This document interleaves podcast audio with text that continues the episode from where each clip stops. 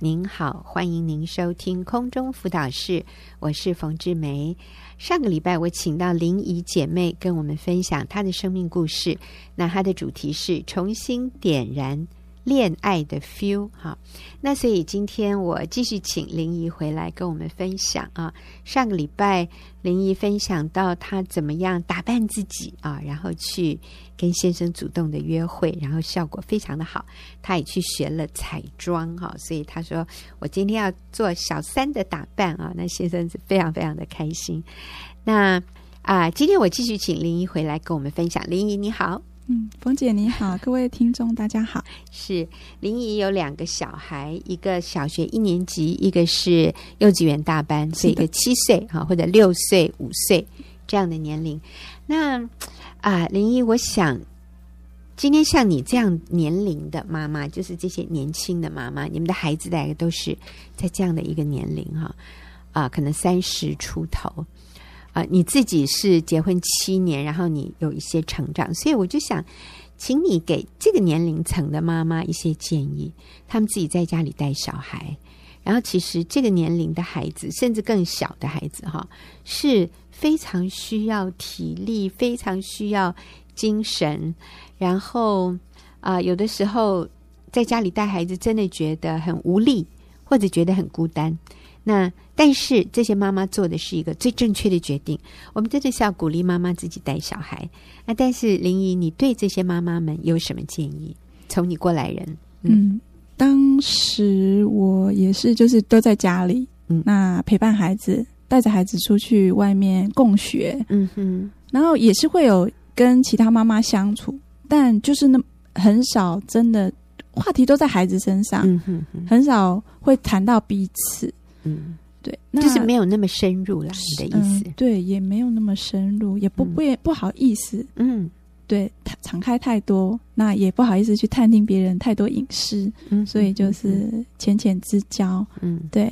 那之之后，总觉得自己心里很孤单、空虚。嗯、那后来就有姐妹邀请我参加学员小组。嗯，那。名义上是读书会，但在每一次的读书会，呃，姐妹都会彼此分享近况，嗯，然后会很正面的给一些回应。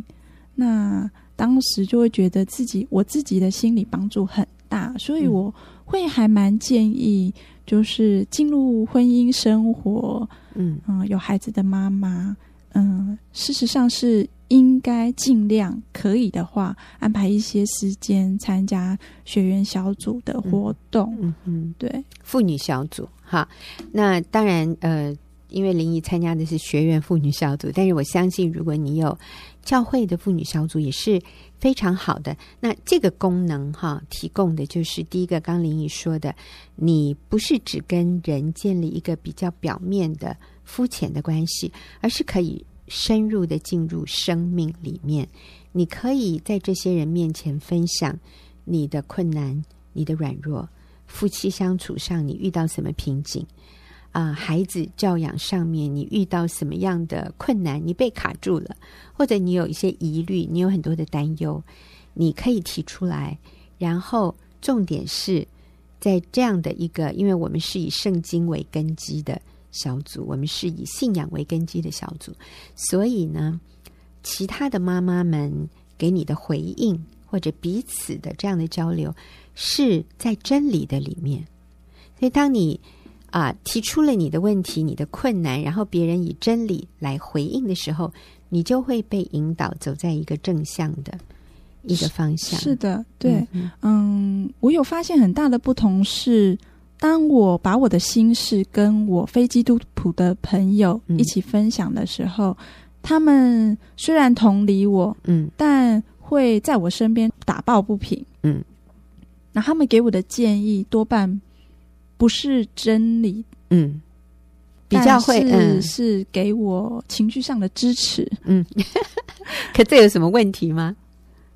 这个有问题哦，他、嗯、可以疏解我心中不快的情绪，因为我有说出来，嗯、但没有办法给我一个很正面的建议，嗯、真理上的建议。嗯嗯嗯，对，所以，如果我参加学员妇女小组的时候，嗯、当我一样是在分享我的近况，嗯，姐妹她是会给我一些真理上的话，嗯，让我能够听进去，去翻转我当时的情绪，嗯，跟我决定后续怎么做的态度。是，好，譬如说，嗯，如果我们是跟呃普通的朋友提到说。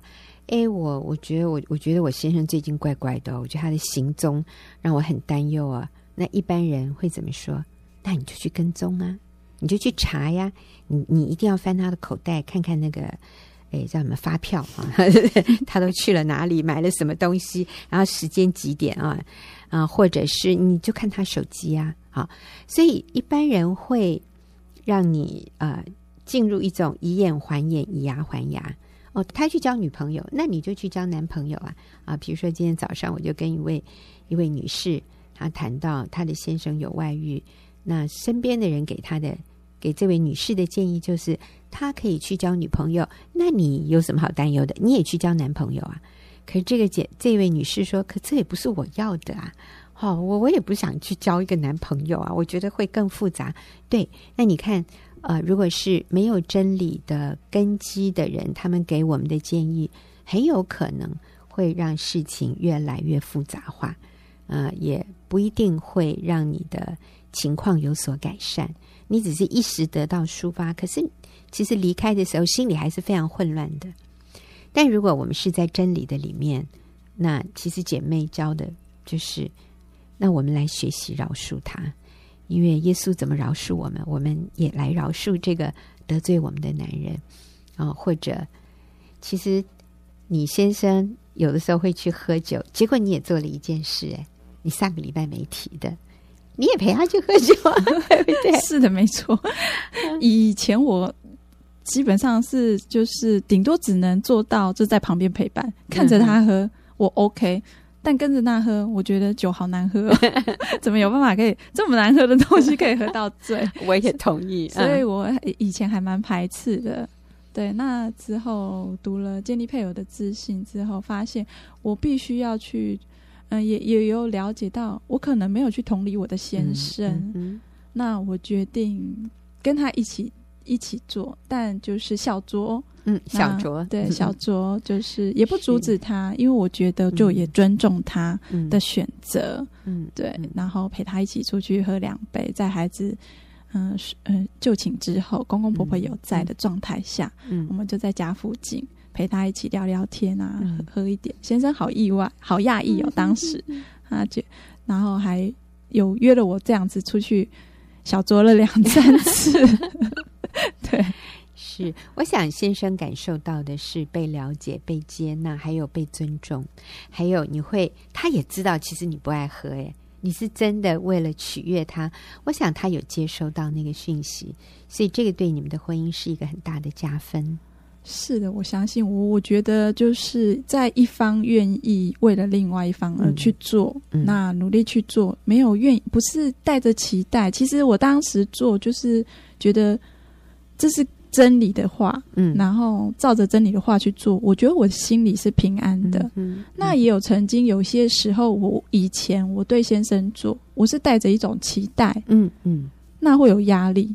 那期待意思就是我这样对你，那你也应该有有所求的，对，对对，有所求的付出，是是是。我觉得那时候的心里是不平安的，对对对，那也不快乐。嗯，那因为我就会开始对他的回应打分数，对。对，可是。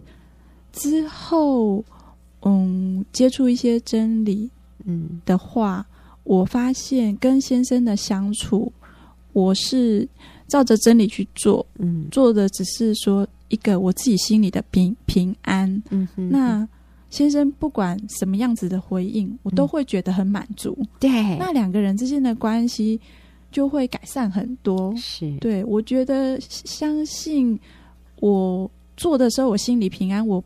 散发出来的那个表情，嗯，跟那个感觉，嗯、我觉得那个先生很敏感，两个人之间，先生是感受得到的，是，是真好。所以林怡跟我们分享的哈，重新点燃浪漫的 feel，这里的意思就是做妻子的我们可以主动，我们主动的投其所好，主动的按照先生喜欢的来取悦他，按照他喜欢的方式来陪伴他。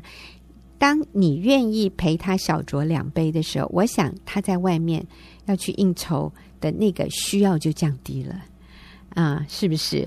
对对，次数有减少很多。对呀，你看，所以这个你不是无能为力的，你不是受害者，你是可以主动出击，然后把这个关系带入良性循环，透过把自己打扮的美美的，透过刻意安排时间有两人世界。啊，然后透过我觉得很重要，刚刚林怡提到的，我们自己的啊、呃、心理健康啊，我们透过认识主、依靠主，然后跟敬畏神的姐妹一起有小组分享的时间，彼此交流，所以我们里面是已经被填满的，被主的爱填满，被姐妹的彼此支持，这样子我们得到满足，回到家里我们就有多的。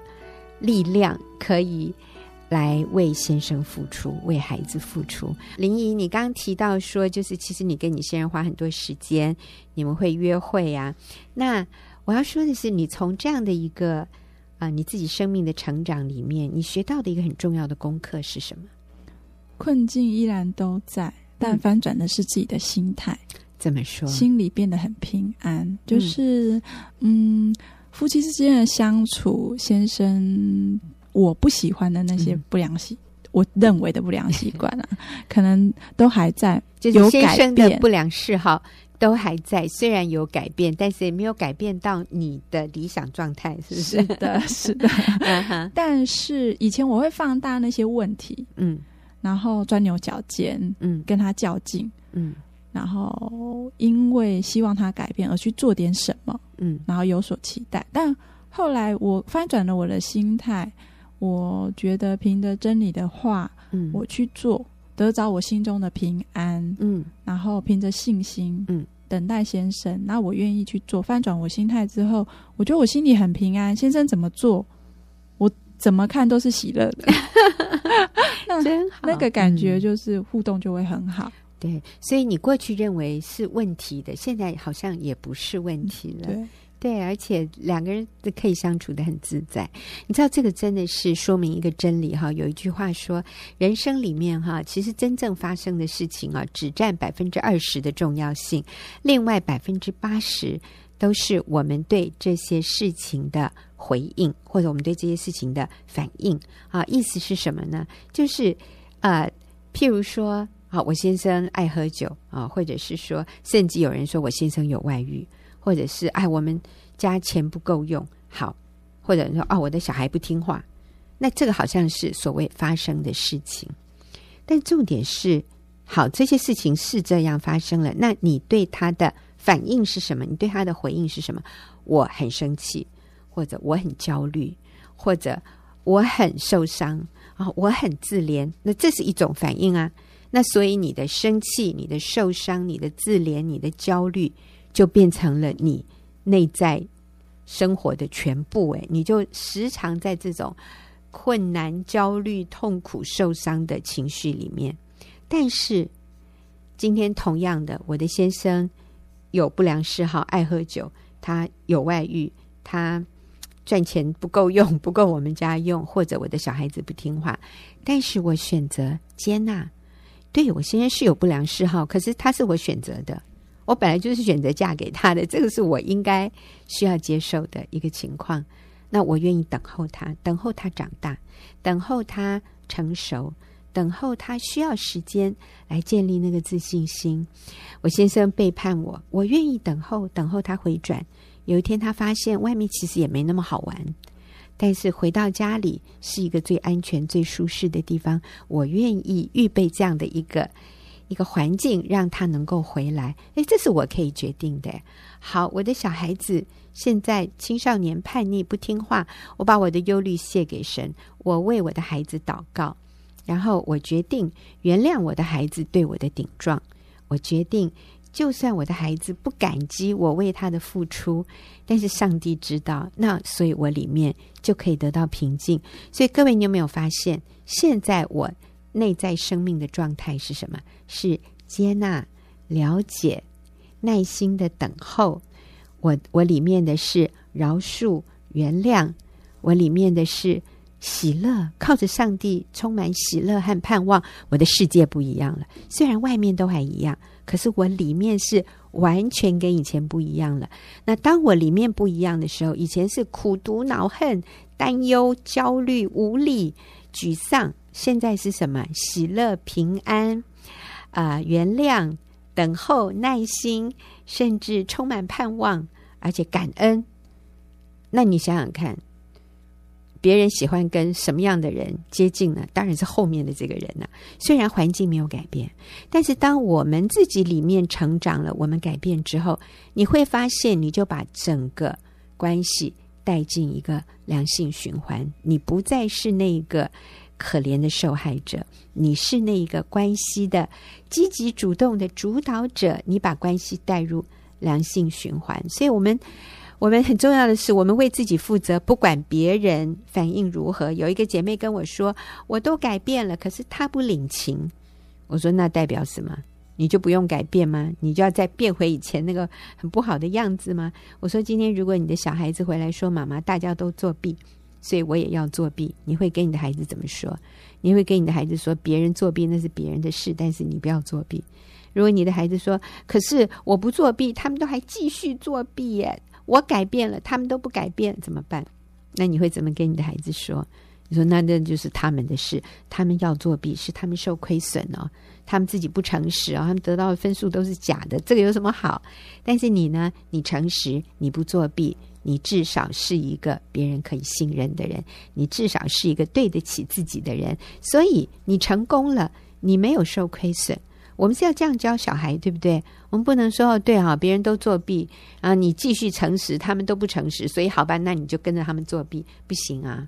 哦，所以很重要的，我们为自己负责，然后别人怎么做，那不是我们的事，我们的世界就改变了。好，林姨，最后那我就要问你啊，身为一个年幼的孩子的啊母亲，你会给这些母亲什么样的建议呢？嗯，耐性跟等待。嗯、哦，怎么说？嗯，等待需要很长很大的耐性。对，没错。尤其是呃，全职的妈妈带着两个幼子，嗯，那常常因为一路都在学习，然后孩子有一些嗯、呃、不好的习惯啊，或者是不够成熟的行为，嗯，都很容易让我嗯、呃、很焦虑焦虑。对。然后说会觉得很难过、很沮丧，嗯嗯，对，很着急，很着急，对。那就一路这样过来，就发现真的是要等待孩子，时间到了，孩子就是会成熟；嗯、时间到了，孩子就会长大。是，对，我听起来好受安慰哦。没是的，没错。那一路这样看过来，看着孩子的成长，然后听进很多姐妹分享真理的话。然后就会发现更有信心，凭着信心去等待孩子，嗯，然后再看着孩子进步。是你可不可以说一个你孩子的改变？嗯，嗯，我们家姐姐小的时候有分离焦虑症，因为有可能是从小到大都是带在身边，嗯，那姐姐的个性有点内向，所以到了中班开始要求学的时候，他老师说他有严重的分离焦虑症，那。有的时候，我可能会因为这样无法参与跟孩子之间亲子的活动，嗯嗯，是为了要缓和他分离焦虑症的问题。那每一个时那个时期，我都会非常紧张、困惑，嗯、想用我的方式去帮助孩子，嗯、让他跟其他的孩子一样。嗯，当时我觉得我做了比较，比较孩子，嗯、那我觉得他需要帮助，那我用的是我自己的力量。嗯，那想要改变孩子，嗯，但后来我发现，嗯，孩子到了大班，甚至上了小一，其实一路看来就觉得孩子每一年其实都有进步，哎，嗯，我前一年的那些焦虑跟担忧，嗯，都过了头了，对，对我我我觉得我复杂化了那些孩子的问题，是。然后放大了孩子的问题。嗯，嗯对。那再回过头发现这些事情，我就是应该学习的是用我的耐心，去等待，接纳我的孩子，嗯、才是真的能够帮助孩子的方式。对，就应该全然的把这一切交托给神。对，对，孩子都有进步，一直在进步。我很感恩，对，所以父母亲我们就少一点焦虑，然后多一点开心，这个对孩子可能是更好的一个影响。我们的焦虑真的没有办法让他更长大一点，或者让他快一点长大。其实你刚刚提到的分离焦虑啊，我认为有分离焦虑的孩子啊，呃，并不代表说那是因为都是妈妈自己带，所以他离不开妈妈。其实，呃。这样的年龄的孩子，哈，四三四岁的孩子有分离焦虑是非常正常的。没有分离焦虑也不一定就是好，那代表可能他跟大人、他跟照顾者、他跟他妈妈的关系是很疏离的，所以他已经很习惯分离了。但是这并不一定是健康的。好，但是无论如何，孩子会长大。你说时候到了。就会，所以真的，如果我们有什么忧虑，我们就谢给神，因为圣经说他顾念我们，我们做好我们该做的。但是如果孩子没有按照我们的期待在成长成熟的话，我们就是需要多一点的耐心，相信时候到了他会成长啊。那当然，如果真的是生病，那另当别论。但我相信百分之九十九的孩子都是很正常的。那我们就是要有耐性，跟林姨讲的一样，时候到了，孩子会长大的，少一点焦虑，多一点的开心，对你的孩子来说是一个最好的成长环境。我们非常谢谢林姨跟我们的分享，我觉得你的分享好宝贵哦。如果我如果我是一个年轻妈妈，我听了你的分享，我会哎呀宽心很多。好，那我们休息一会儿，等一下就进入问题解答的时间。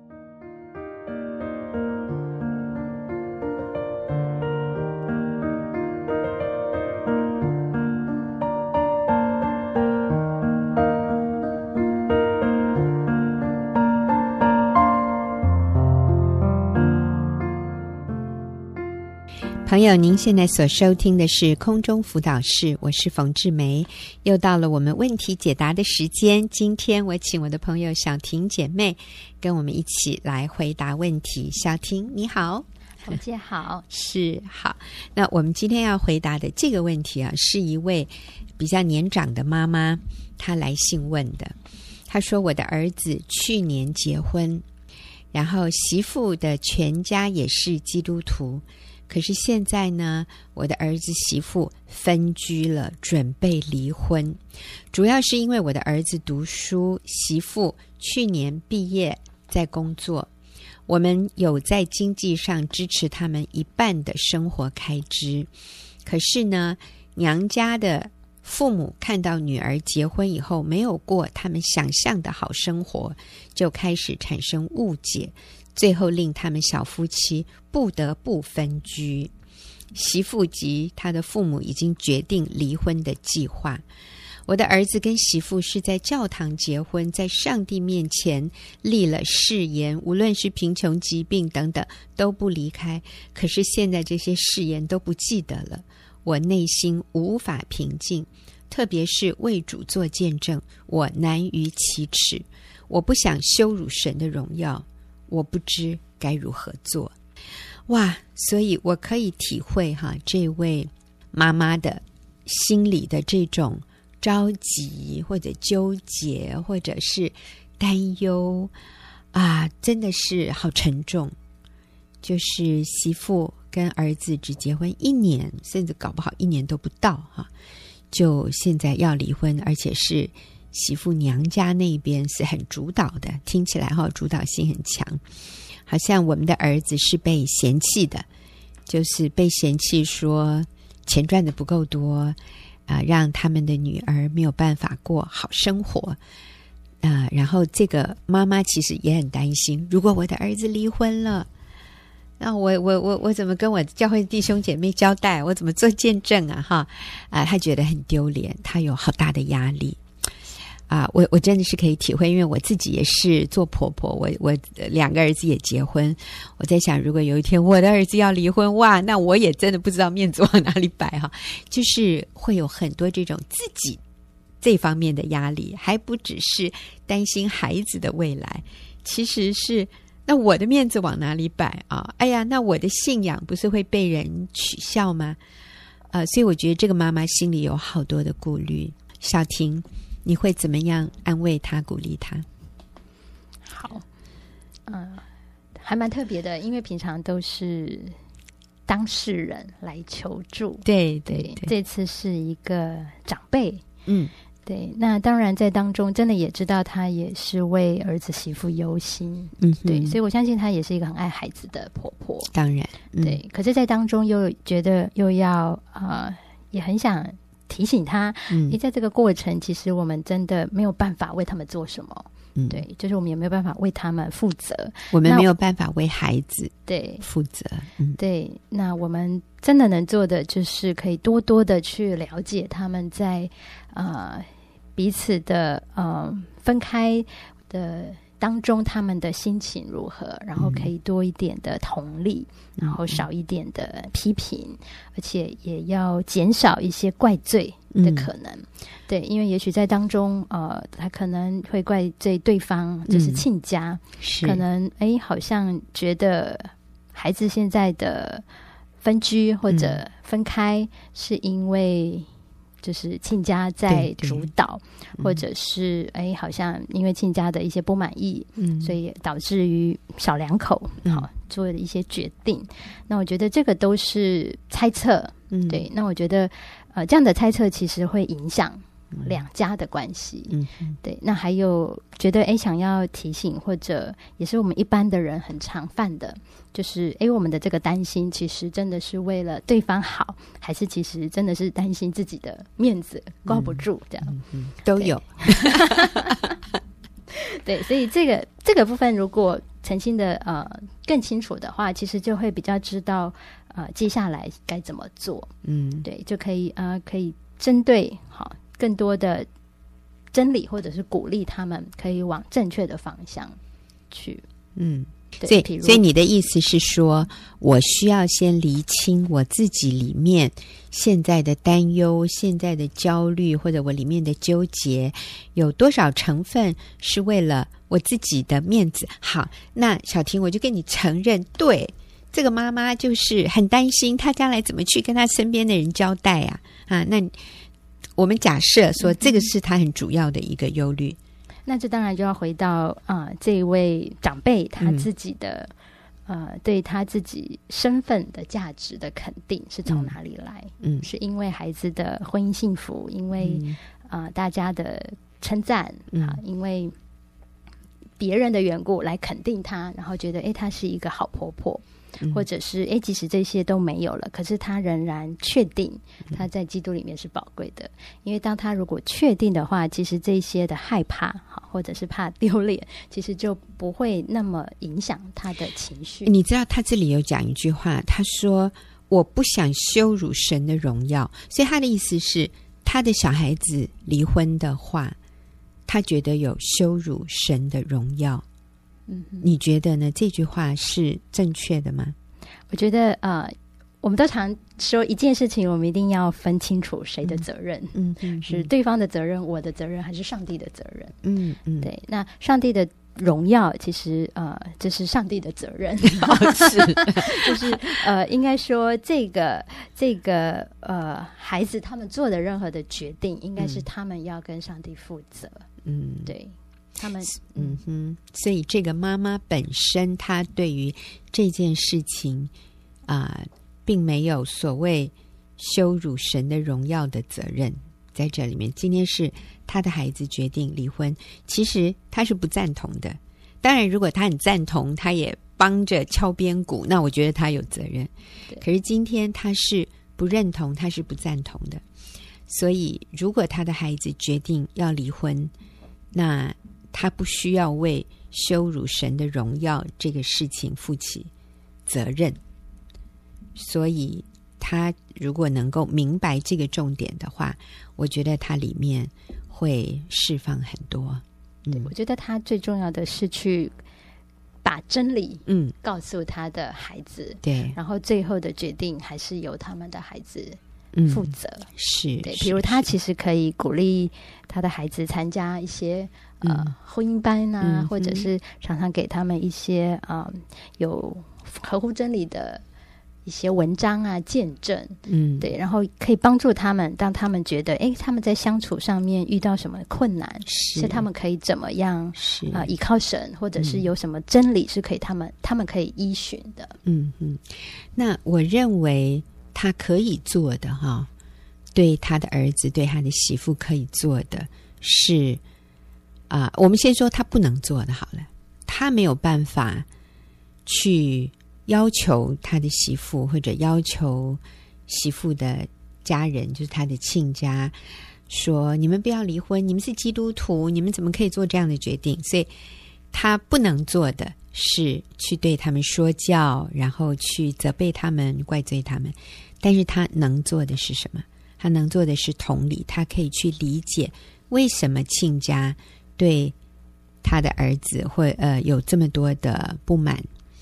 啊、呃，他的媳妇是不是在这个过程里面受了什么样的委屈？如果他愿意从对方的角度去看，然后看到自己在这个过程里面他有什么责任，是不是他自己也曾经跟媳妇有过冲突，跟亲家有过冲突，在这个过程里面也造成了这个关系的撕裂？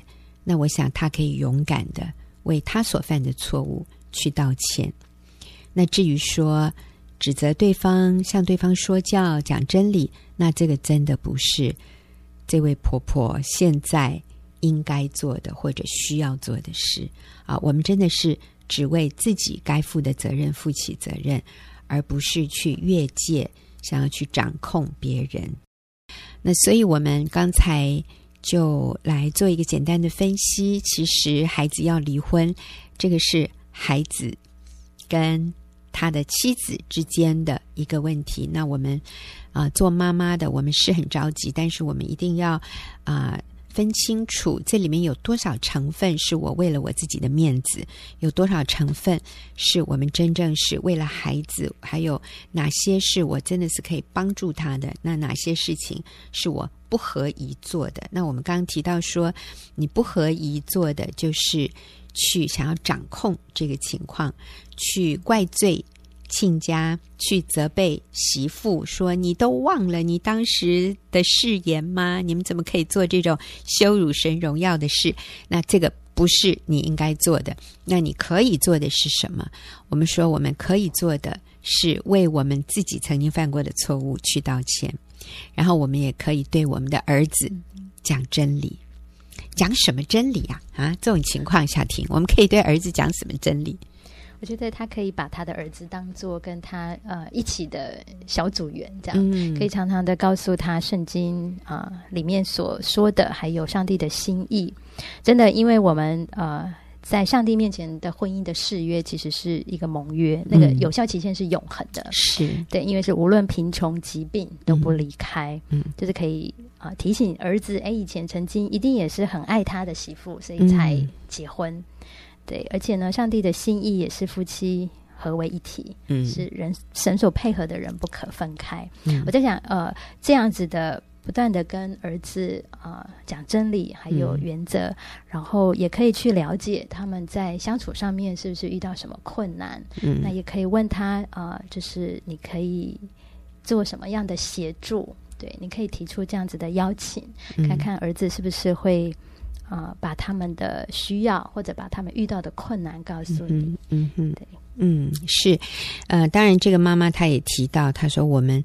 供应他们一半的生活费，哈，所以我也感觉到说，其实这对小夫妻是蛮依赖父母亲的，他们比较没有那个，我们就一起同甘苦共患难这样的啊，离开父母，独立为自己负责这样的心，所以其实这个妈妈本身也有责任，就是你容许你的小孩子依赖你。你介入他的婚姻，他的生活太多了啊！你的意思是啊，因为我的儿子读书啊，我媳妇赚钱，所以输人不输阵哈。所以那我的儿子虽然读书，我就提供一半的生活费。呃，其实这个并没有帮助这对小夫妻共同来面对困难。我想现在也应该是你的儿子可以起来担当，为他自己的婚姻负起责任的一个时候。他。啊、应该为他，他如果有什么得罪他妻子、得罪他岳父岳母的事，他应该愿愿意勇敢的、有担当的去认错，并且表达对妻子的感激，呃，并且请求他们再给他一次机会，来好好爱他们的女儿。我觉得这是一个有担当的男人这个时候可以做的事，而不是啊、呃，好了好了，你们要离婚，那就离吧。啊，呃，你们对我不满呢？对啊，我就这么烂啊，那就算了。就是没有一个愿意来主动积极解决问题、澄清、负担起责任这样的一个心。那如果只是妈妈在旁边责怪对方，你们太现实啊！我们儿子没有给你女儿足够的钱，你就要跟他离婚，呃，这样太不属灵了。我我觉得妈妈，我们这时候真的是应该。呃，往旁边站，不要再介入，并且，那我要说的是，我们只为我们自己负责。可能你也曾经对亲家讲过一些伤害他们的话，对你的媳妇，你可能也有跟媳妇有一些冲突。那我们是不是愿意为了自己这两个错，勇敢的去道歉？那如果你能做的，你都做了，我觉得我们就来信靠神吧，我们就。好好的为我们的儿子、为我们的媳妇的婚姻祷告，我们求主来介入，求主在这个当中来向我们施怜悯、施慈爱，也帮助我们的孩子透过这些人生的困境，他们可以真正的成长。那其实也真实的爱你的媳妇，也祝福媳妇的爸爸妈妈，带着一个祝福的心，而不是。两家人变成仇敌哈，其实我觉得很可能，原来你的儿子媳妇没有什么大问题，就是因为双方的父母介入太多。对。有可能，我记得在呃小组当中，我听过组长，我觉得对我们是很大的提醒，嗯，就是他对身为父母，就是如果孩子已经成年，而且是成家，啊、嗯呃，我们做父母的最重要的就是要去完全的接纳、完全的欣赏孩子的配偶以及他们的家人。嗯嗯，如果我们不欣赏孩子的配偶和孩子的家人。你知道，其实就是对我们自己的孩子造成最大的伤害。我们都爱我们的儿子，对不对？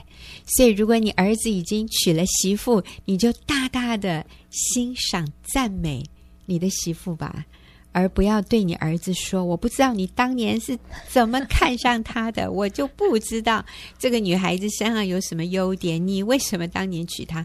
我跟你讲，这就是最愚昧的爸爸妈妈。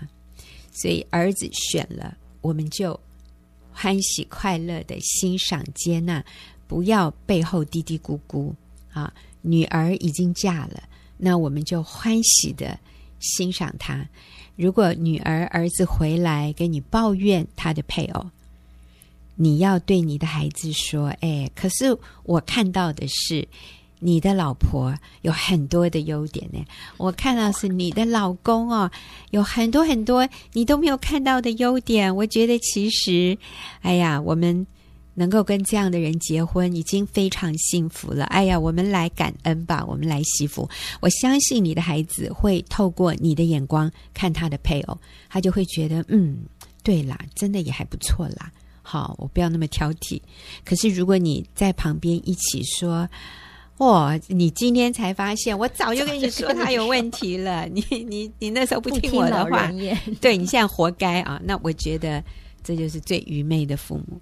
所以不管你的儿子女儿选了什么样的结婚的对象，我们都大大的欣赏他。那你知道吗？你就真的也会越看对方。越好，所以我常常在演讲里面哈，我就说抱歉哈，我们家两个儿子已经把全台湾最棒的两个女生娶回家了。对不起哈，其他的人没机会了，很拍谢。那我都要补充一句，我说这是我做啊、婆婆的偏见，对我有偏见，我就认为我的媳妇是最好的。各位，我也真的，我真的要说，他们真的是最好。我这不是讲给自己来什么心理。这个叫什么心理建设来骗我自己？不是，他们真的是最好，在我眼中，他们真的就是最好的女孩子。我常常谢谢我的两个媳妇，愿意嫁给我的儿子。哎呦，我真的是太感谢他们了。我说你们对我们家的大恩大德，我们一辈子报答不尽，哈，无法报答你们给我们家的恩惠。愿意嫁给我们的儿子，我们太有福了。那当然，我的媳妇都很开心，然后他们也会觉得他们嫁了非常棒的老公哈。那所以其实最后是谁得得利益啊？是谁蒙福啊？是我的儿子嘛，对不对？他知道妈妈对他的老婆满意，他也知道他的老婆很高兴能够嫁给他，所以最后是谁得到最高的利益？是我的小孩啊！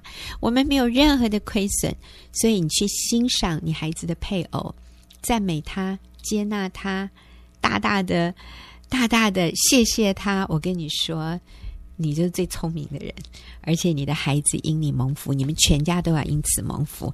好，非常谢谢听众朋友的收听，也谢谢小婷跟我们一起回答问题。我们下个礼拜再会。